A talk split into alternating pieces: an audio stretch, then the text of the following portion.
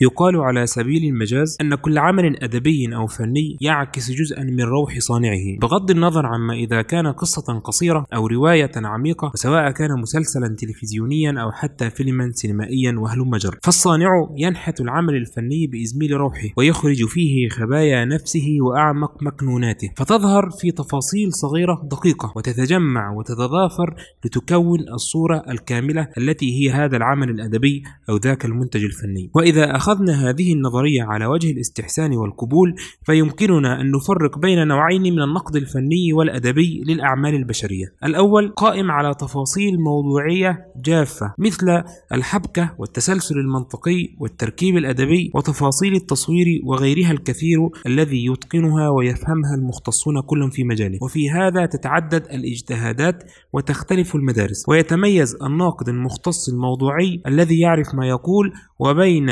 المعجب المبهور أو المتحذلق الساخط دوما. لكن هذا النقد الموضوعي لا يعدو عن كونه جانبا عقلانيا. يمكننا ببعض التجاوز أن نصفه بالجاف بينما في الجانب الآخر نجد النقد الذي يرى ويستشف روح صاحب العمل بين ثنايا السطور أو بين تفاصيل الكوادر وهو ما قد يسميه الناس بالمزاج أو الذوق الخاص. وما أعتبره أنا شخصيا في ضوء نظرية صب الأديب أو الفنان لروحه في عمله باستشفاف روح الأديب.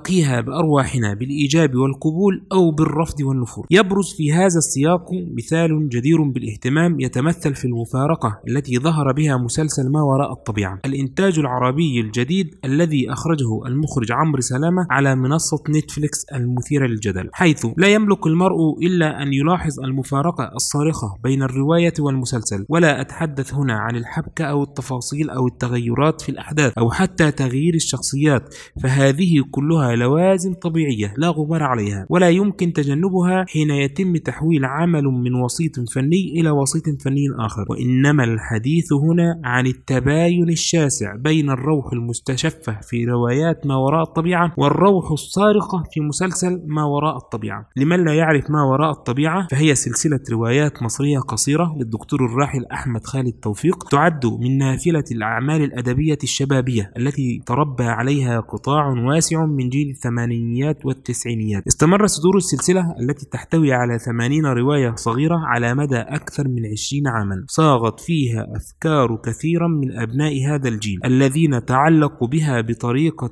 تفوق تعلق الشباب المعتاد بأعمال أدبية أو فنية مماثلة. وحين توفى صانع هذا العمل عام 2018 تعجب الإعلام التقليدي من سيطر هذا الرجل ومدى التأثير الذي لم يكن أبدا في حسبانهم. وتزداد حيرتهم حين يطلعون على روايات السلسلة. فالحبكات في أغلب روايات السلسلة ليست بذات التعقيد إذا ما قرناها بأعمال سينمائية وأدبية أخرى. الأمر المتعمد في اعتقادي فللراحل روايات معقدة لغير جمهور الشباب. ولم يكن ثم دعاية إعلامية جبارة للترويج لهذه الروايات ولا كانت مدعومة من جهة تقف وراءها لتنتشر. فما السر إذا؟ قد لا يملك شخص إجابة قاطعة إلا إن أغلب قراء السلسلة والدكتور الراحل قد يجمعون على أنه انعكاس روحه في تلك السلسلة. ليس فقط عن طريق الشخصية الرئيسية لسلسلته وهو الدكتور رفعت إسماعيل بل وفي كل تفاصيل وثنايا الروايات من روح مصرية عربية محافظة تنتمي لمحيطها بأشد درجات الانتماء ولا يمنعها هذا الانتماء من الناقد الساخر اللطيف أحيانا والمرير في أحيان أخرى لبعض مظاهر التناقض والأخطاء في المجتمع إلا أنه لا يملك إلا أن يظهر محبته وانتماءه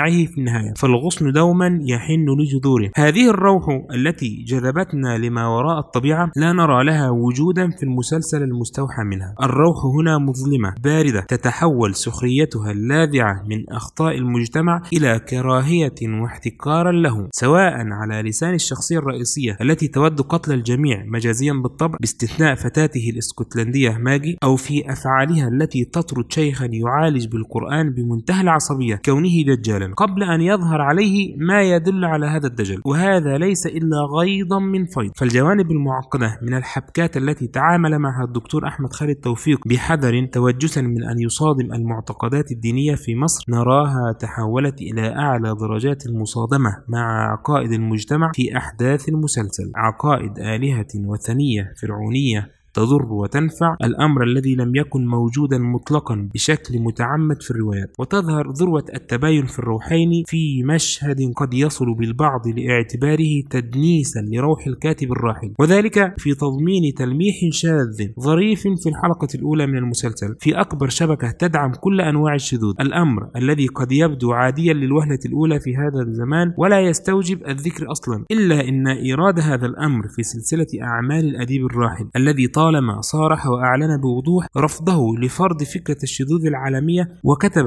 حوله المقالات الرافضة لذلك. يجعل وجاهة لرأي البعض حين ذكروا أن في هذا إساءة وتدنيسا لروح روايات ما وراء الطبيعة. بل ولروح الدكتور أحمد خالد توفيق شخصيا. لا شك أن للمسلسل معجبين ومحبين كذلك. وجدوا فيه فرصة عظيمة لطالما تمناها الدكتور الراحل شخصيا وهو تحويل هذا العمل القصصي إلى الشاشة. ولا شك كذلك أن المسلسل سيوسع الجمهور المهتم بقراءة هذه الروايات ما يضفي تكريما للأديب الراحل واعترافا بقيمته الأدبية والروحية في العالم العربي. وإن كانت متأخرة إلا أنه من الواضح للجميع وعلى رأسهم المخرج عمرو سلامة أن مسلسل ما وراء الطبيعة له روح لا تتشارك مع روايات ما وراء الطبيعة إلا في الأسماء والقشور فحسب. عدا ذلك فهي حكاية روحين متباينتين وأمور أخرى.